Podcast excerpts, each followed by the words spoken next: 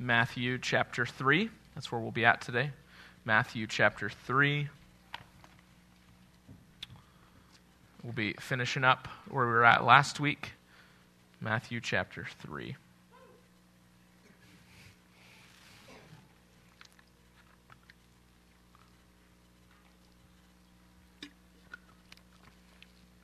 Matthew chapter 3. And I'll go ahead and read uh, verses 1 through 12, and then we'll jump in together and look at what God has for us.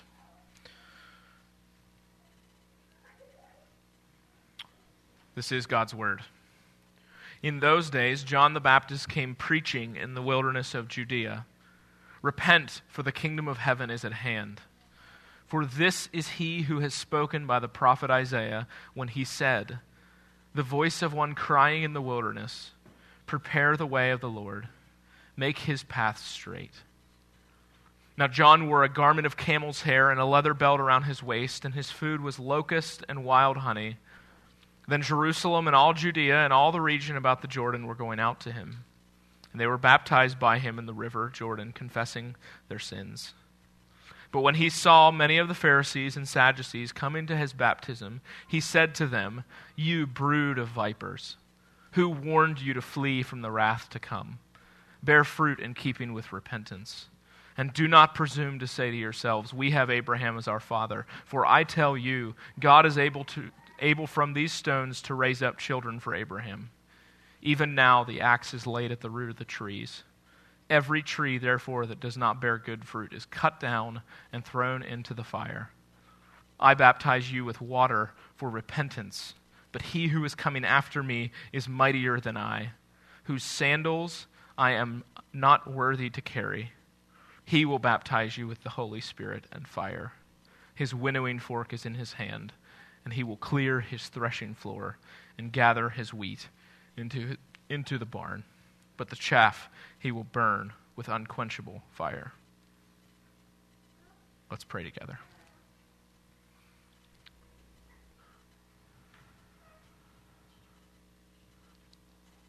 Lord, this text is just very challenging. And yet, Lord, it is something like medicine to the soul that we need. So I ask, Lord, by your grace and for your glory, that you would apply this medicine to our souls this morning.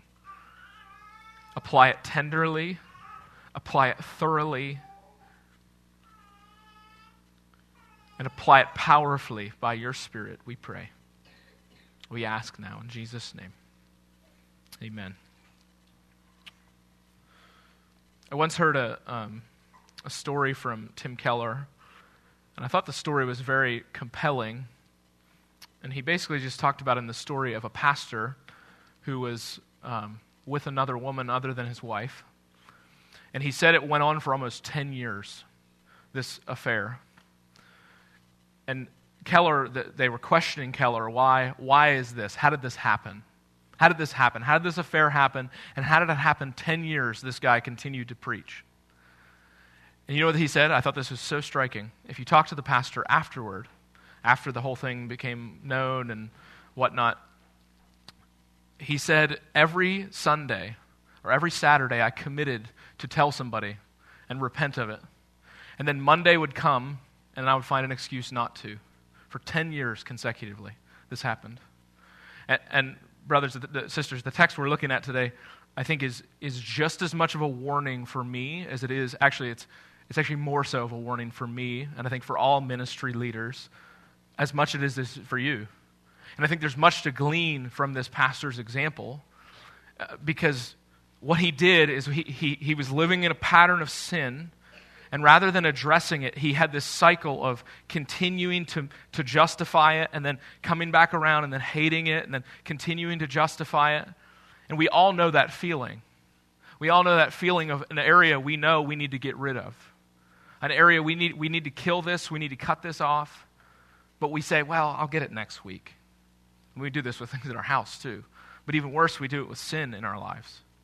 Now, J.C. Ryle, I loved what he said when he said, when he talks of Christ, he says, Christ foresaw that the two, that the two great plagues of his church upon earth would always be the doctrine of the Pharisees and the doctrine of the Sadducees.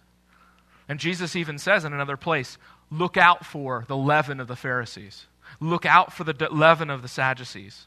And I love what C.S. Lewis goes on to say. Uh, this, is, this is worth remembering. He says, The sins of the flesh are bad, but they are the least bad of all sins. Now, notice what he's saying there. He says, The sins of the flesh are bad, but they're the least bad of all sins. All the worst pleasures are purely spiritual. The pleasure of putting others, other people in the wrong, in the wrong of bossing and patronizing and spoiling sport and backbiting, the pleasures of power, of hatred. For the, there are two things inside me competing with the human self, which I must try to become. They are the animal self, that's what he just described there, the sins of the flesh, and the diabolical self. The diabolical self is worse of the two. Now, notice what he says there. He says, The sins of the flesh, all these things, we think they're the worst. And he's saying they're not the worst.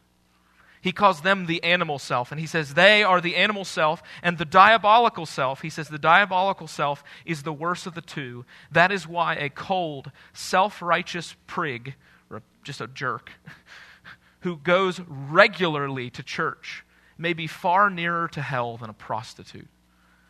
But of course, it is better to be neither.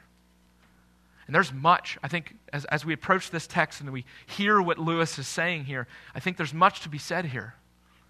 Notice what happens in this text. Verse 5. Then Jerusalem and all Judea and all the region about the Jordan were going out to him, but, and they were baptized by him in the river Jordan, confessing their sins. But when he saw the many of the Pharisees and Sadducees coming to his baptism, he says, You brood of vipers, what are you doing here? And I want you to see today this. This is what I want you to see. If you're taking notes, see it at the top. It's very simple. Everyone experiences fire. The question is will you experience the fire of judgment or the, ju- or the fire of purification? This is where our world wants to say there's like a third category. Okay, they want to say, well, I'm, I'm just neutral. This whole Jesus thing, I'm neutral. Impossible not, not a biblical category. Everyone experiences fire.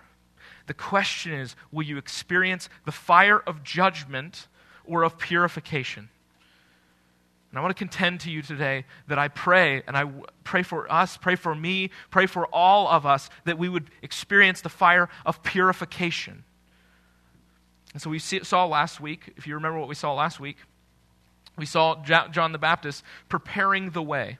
He was Elijah preparing the way. Last week we saw him, verses 1 through 6, of him basically saying, Repent, for the kingdom of heaven is at hand.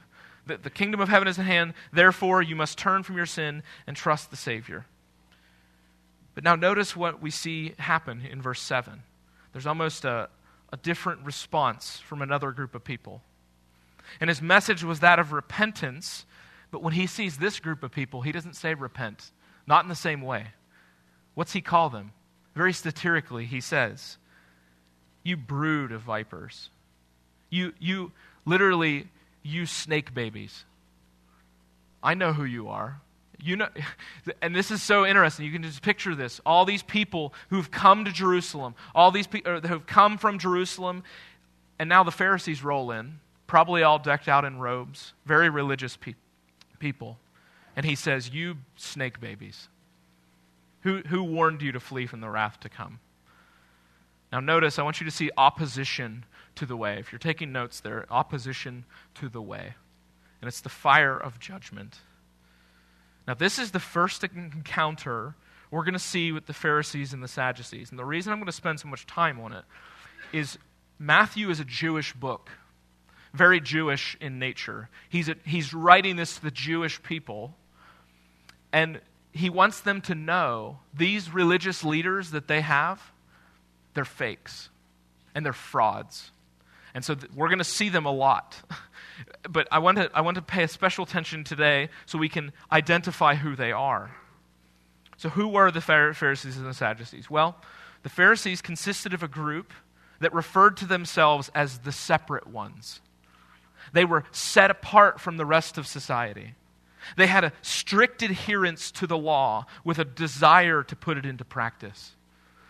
Okay, so that's not bad. Started off pretty well. The Sadducees consisted of a group that was likely descended from the priest Zadok in the Old Testament. Very uh, religious elites in that way. They, they um, I'm trying to think, had a, a, good word to use for it. They were the uh, religious, the, they were the religious, um, they drank fine wine with their religion in that way. They were, it was, it was a special class of priesthood. But what would lead John the Baptist to call them a brood of vipers? What would lead him to look at this group and say, You're all a bunch of snakes? What would lead him to say that? And I would argue it's hypocrisy. Luke 12, 1 through 3, this is what Jesus says. He says, Beware, beware of the leaven of the Pharisees, which is hypocrisy, which is essentially, just to insert this, It'd be like a covering, cover, hypocrisy comes from the word that we would use in theater where you would put a mask on or you'd cover your face, what you really are. And he says, Nothing is covered up that will not be revealed or hidden that will be not known. Therefore, whatever you have said in the dark shall be heard in the light, and what you have whispered in private rooms shall be proclaimed on the housetops. These religious teachers were hypocrites. They burdened the people with laws that they themselves did not keep. I love what Jonathan Edwards off quotes. He says, from, uh, who's it from? I'm forgetting who it's from, but Jonathan Edwards quotes it. He says, You Pharisees are so conceited of your own righteousness that you think there's no danger in, of hell. And you Sadducees think there is none. Because the Sadducees didn't believe in hell, or they didn't believe in uh, the hereafter. But I, I think there's a warning for us as we look at these, these two groups of people. Because oftentimes I think when at least in my experience with working, listening to people digest the Bible and myself digesting it, I'll, I'll see them, the Pharisees and the Sadducees, and I'll think, that's not me. I'm not, I'm not like them. But let me ask you have you ever, and now there's a difference, and we're going to talk about this. There's a difference between a person who's just a hypocrite and a people who are hypocritical, okay? I, I am hypocritical. Anytime my life does not cohere with what I say, I'm hypocritical. Okay? But there's a difference between what they were. All they did was hypocritical. Everything they did was hypocritical. And he says, or maybe you could think, here, I'll show you how much you're like the Pharisees and the Sadducees. Have you ever said, I'll pray for you, and didn't actually pray? Have you ever judged others for their judgmental attitudes and actions? Have you ever said, I'll forgive you, but continued telling others how you've been wronged? Have you ever used harsh or unkind words to your family on the way to church, but then been friendly to everyone at church? Have you ever uttered the words, Your kingdom come, your will be done, while having no intention of submitting to God in an area of life? Brothers and sisters, I want us to see that we are just like these people in many ways. And so before we throw them out with the bathwater, before we say, ah, you Pharisees, you Sadducees, we're not like you at all, I want us to see that there's much more of a temptation in my life, in your life, of becoming like them than the other people. I just want us to consider that. I want us to see that. And I want us to, to be warned in that way. And he says in verse 7, notice what he says. But when he saw many of the Pharisees and Sadducees coming to his baptism, he said to them, You brood of vipers, who warned you to flee from the wrath to come? So I want you to see the seed of the serpent. That's who he's calling out. And it's the wrath to come. He literally, he literally calls them offspring of snakes. And if you're paying attention to this old conflict we see in Scripture, an offspring of the snakes is a reference to Satan he's essentially calling them, hey, you're all sons of the devil. You think you're in the line of the seed of the woman, but you're not. You think you're on the right side of the fence, and you're wrong. When he says, You brood of vipers, who warned you to flee from the wrath to come? Now, notice what he says there. It says, uh, verse 7, when he says they were coming to his baptism. I want you to see that they were not just coming to observe, they were coming in opposition to his baptism. John was drawing a crowd out here in the wilderness, and they were coming to him in opposition to him. Now, notice some of the things they were saying in verse 9. If you jump down to verse 9, he says, And do not presume to say to yourselves, We have Abraham as our father. For I tell you, God is able from these stones to raise up children for Abraham. So that's some of the things they were saying. They were saying, We have Abraham as our father. We are the spiritual inheritance. We don't need, we don't need to actually walk in obedience. We have Abraham. And Jesus even gets in this same argument in John 8. We see this in another place. Then they, they answered him, Abraham is our father. Jesus said to them, if, Abraham, if you were Abraham's children, you'd be doing the works of Abraham did. Now you seek to kill me, a man who has told you the truth that I heard from God. This is not what Abraham did. They were arguing in other places that they are the children of Abraham. And because they're the children of Abraham, they, they have some sort of privilege.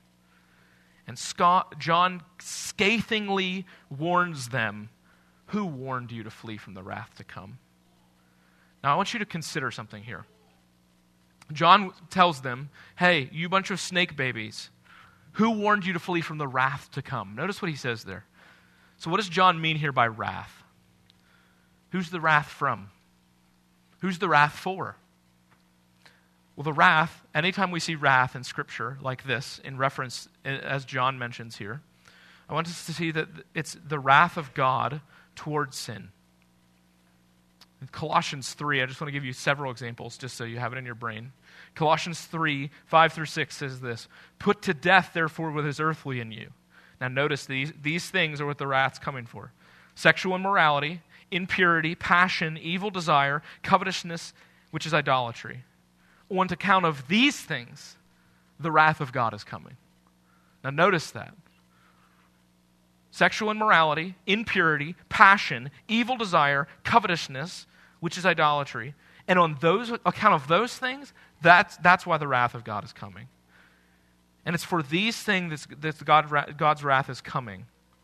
Or as Ephesians 5, 5 6 says, Let no one deceive you with empty words. For because of these things, the wrath of God comes against the sons of disobedience. There's a chilling point here for us, brothers and sisters.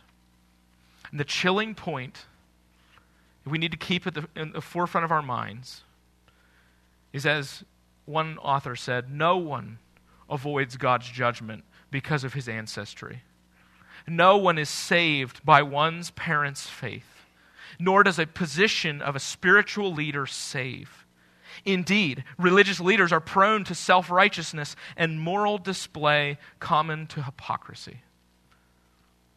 I want you to see, brothers and sisters, this is just as much of a warning for me as it is for you, as it is for anyone.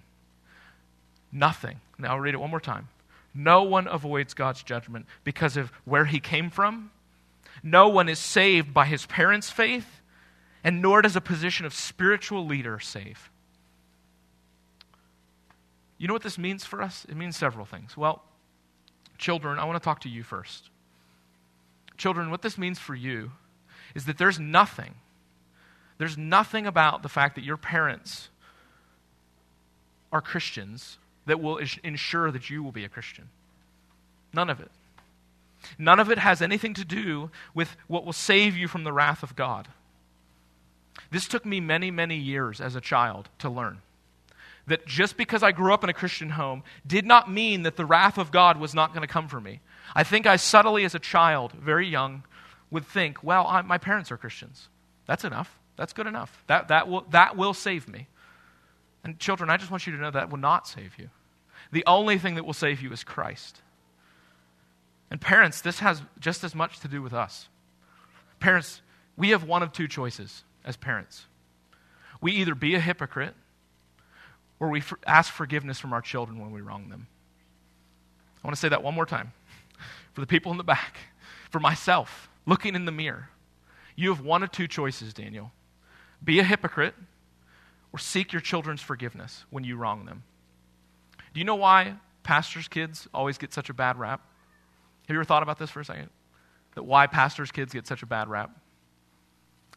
I would argue pastors' kids get such a bad rap because of what Alistair Begg says. When children hear godlessness out of godliness out of my mouth and they see wickedness in my life, then I point them to heaven and I lead them to hell. I want to say that one more time. When my children hear godliness out of my mouth and they see wickedness in my life, then I point them to heaven while I lead them to hell.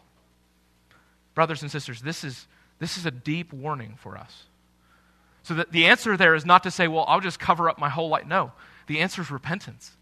When the g- wickedness comes out of my mouth or the wickedness comes out of my life, then I apologize. Then I seek forgiveness.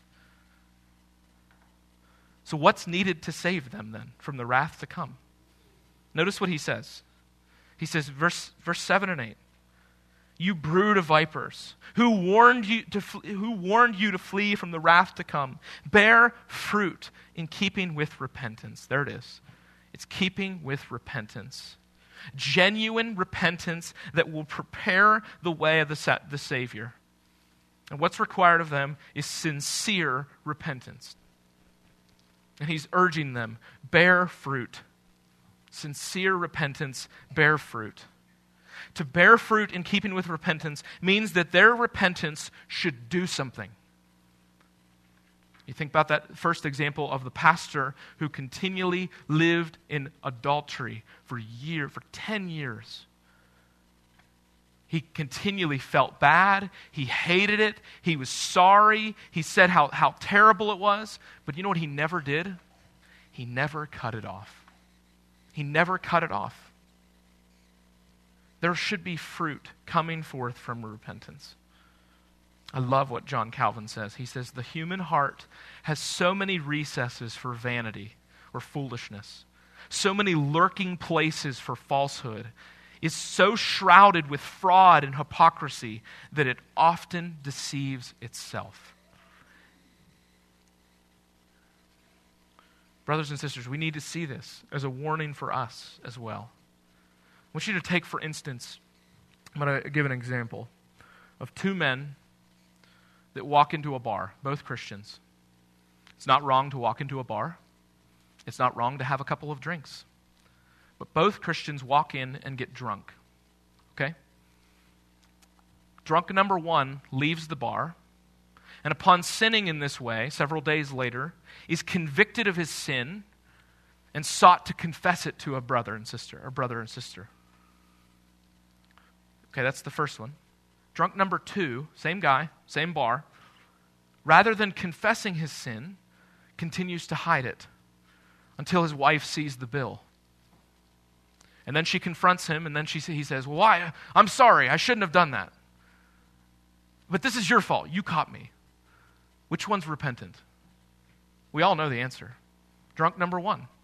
Why? Because he, his sin, it's not that, see, here's the difference. The drunk number one saw his sin, convicted of his sin, realized his sin, and did something about it. Drunk number two only responded because someone caught him. That's the difference. There's the difference of genuine repentance. And John warns them. The same thing is true here of these Pharisees. He says in verse 10 even now the axe is laid at the root of the tree. Every tree, therefore, that does not bear good fruit is cut down and thrown into the fire. And it's simply this judgment is coming. Judgment is coming. The tree is coming down. And now there's, there's much here. I'm not even going to really get into it. Uh, there's much here in, in regard to uh, the nation of Israel, I think, um, but I'm, I'm not going to even touch on that. Um, I, want you to see, though, that, that the tree he's in referencing here to is, is the tree of, um, as, as Romans 11 would say, the, the grafting in. As Paul would say, he's cutting off the branch in that way, or cutting off the vine. It's the same kind of cutting off here. Uh, but we could talk about that more if you have questions about that. But I want you to see there's a sense of urgency here. He says, even now, if you've ever cut down a tree, the image is the axe is not just laid at the, the root of the tree, the axe is ready to be cut. The swing is back, it's ready to go down. Everyone experiences fire. The question is will you experience the fire of judgment or of purification? And I want you to feel the weight of this in this moment. That the fire of judgment we don't hear enough. But the scriptures are clear. He says, Who warned you to flee from the wrath to come? Wrath is coming. But the difference between the Christian and the non Christian is the non Christian will bear the wrath himself. The Christian, notice the way of the Christian though. Matthew 3:11 says this, I baptize you with water for repentance, but he who is coming after me is mightier than I, whose sandals I am not worthy to carry. He will baptize you with the Holy Spirit and fire. And so John's not just saying, hey, this water isn't enough. This water is not enough. You need something else to come to you. And it's actually the fire of God the way revealed. That's what this last section is, and this, is where we're heading. The way revealed. And the way revealed is the Lord Jesus, and it is the fire of purification. Now, notice again what he says there in verse 11. He's, he's contrasting his baptism with Jesus' baptism. He says, I baptize you with water for repentance. Basically, he's saying, I got you a little wet. That's not enough. That's never enough. But he says in verse 11, But he who is coming after me is mightier than I, whose sandals I'm not worthy to carry. I want you to think about this for a second. It's the worth of the Son. Jesus says of John the Baptist in Matthew 11 that among these those women born of women there's never arisen anyone greater than John the Baptist from the greatest, from the lips of Jesus, he says, the greatest man that's ever lived. Do you know what he says of Jesus? I'm not worthy to carry his sandals. I'm not worthy to carry his sandals, the job of the lowliest slave. I'm not worthy to carry. We see the worth of the Son. But it's not just the worth of the Son in who he is, it's the worth of the Son of God in what he does. Notice the difference of the baptism here. He says, I baptize you with water for repentance. I got you a little wet. But he who's coming after me is mightier, he's stronger than I, whose sandals I'm not worthy to carry. And here's the glimmer of hope for us here today He will baptize you with the Holy Spirit and fire. So I want to handle these last two pieces of what he will do it's the Holy Spirit and it's regeneration. The Holy Spirit and regeneration. I continually have heard this example, and I think it's just too good not to share. But during the time of the Reformation, if you think about that period of time, the medieval time was a very dark period. And out of the Reformation, you have somebody like Martin Luther. They weren't mad at Martin Luther because he said, we need to reform the church. He did, there were many movements during the time of the Reformation that said, we should purify this church. They weren't mad about that. They're like, of course we need to purify this church. The, cat, the, the priests are doing this. The, uh, there's all, many things to purify. What they were angry at is this doctrine. What the Catholic priests were angry at was this doctrine which was regeneration. You need the Spirit. You need an inward change of the heart in order to bring forth fruit. Notice the difference again. I'll draw mind to it again. Verse 11. He says, I baptize you. This is John speaking. I baptize you with water for repentance, which was outward, the use of water to accomplish it. But notice the difference. He says, But he who's coming after me is mightier, whose sandals I'm not worthy to carry. He will baptize you with the Holy Spirit. What me and you need as a Christian is a new heart. There is no amount of moral reform in ourselves that will change us. I want to say that one more time. If you walk away from this message and you think, well, Daniel, he just wants me to try harder. Nope. That's actually not at all what Daniel said. What Daniel said is you need a change of heart. What Daniel said is you need regeneration from within, transformation that has a quality to it that is of God. That we can say, and notice too, this is for all the people who say, well, the Holy Spirit baptism, that's something we do. What's he say there? Notice what he says. He will baptize you with the Holy Spirit. This isn't you. This isn't telling you we'll go out of here and pursue Holy Spirit baptism. No, He's going to do it to you. How does He do it? Through His Word, through His Spirit. So it's the Holy Spirit, and notice the second quality of it it's fire. It's the fire of purification. The quality of transformation is that of purity and of holiness. And, brothers and sisters, I think we so often get this so backward in the church. At least I had it backward for a very long time. That we think that holiness comes from some other source. True holiness is not just a little more of a moral cleanup job.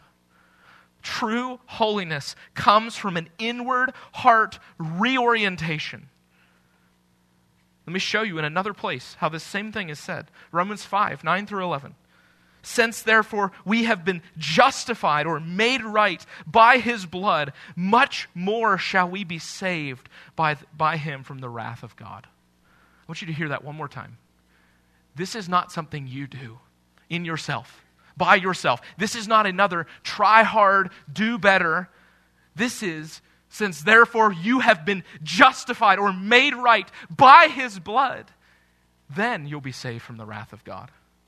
For if while we were enemies, verse 10, for if while we were enemies, we were reconciled or made right to God by the death of his Son, much more now that we are reconciled shall we be saved by his life. More than that, we also rejoice in God through our Lord Jesus Christ, though through whom we have now received reconciliation. You will experience fire. The question will be is it the fire of judgment or is it the fire of purification? And my hope and my prayer is that yours will be the fire of purification, the fire of holiness that comes from within. And it comes when we turn from our sin, when we set our sin down, and we cling to the Savior for our justification. We cling to Him and trust in Him. Now, notice what the result of this transformation will be. Notice what he says verses, in verse 12, 11 and 12. He, he says, I baptize you with water for repentance, but he who's coming after me is mightier than I, whose sandals I'm not worthy to carry. He will baptize you with the Holy Spirit and fire. His winnowing fork is in his hand. Now, the winnowing fork, just as an example, is a harvesting tool. Uh, it, I'll show you here in just a second. Actually, there should be an image, I think, up there for you, Brandon.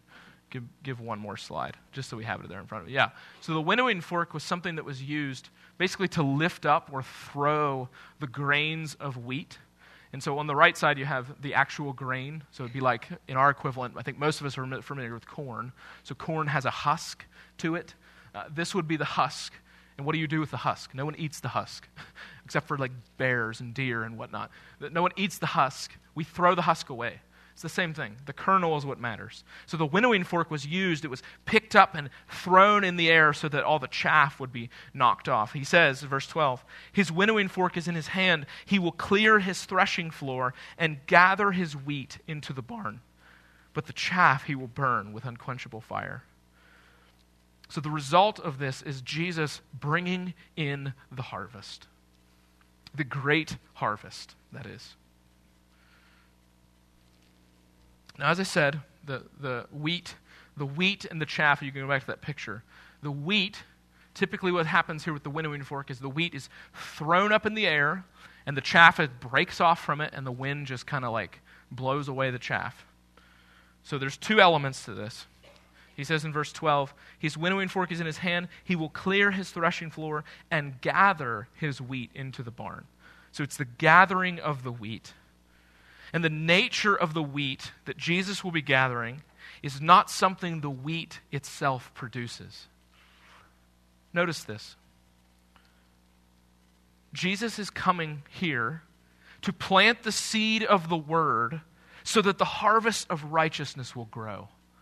And, brothers and sisters, when the seed of the word is implanted within us, a harvest of righteousness begins to grow. When the, when the work of the Holy Spirit through the Word of God begins to work in us, then the harvest of righteousness grows. Now, notice again what they were saying. Verse, verse 9. These, the Pharisees and the Sadducees, they were saying, We have Abraham as our father. Verse 9. For I tell you, God is able to from. So that's what they were saying. We, we have Abraham as our father. But he tells them, For I tell you, God is able to from these stones raise up children for Abraham.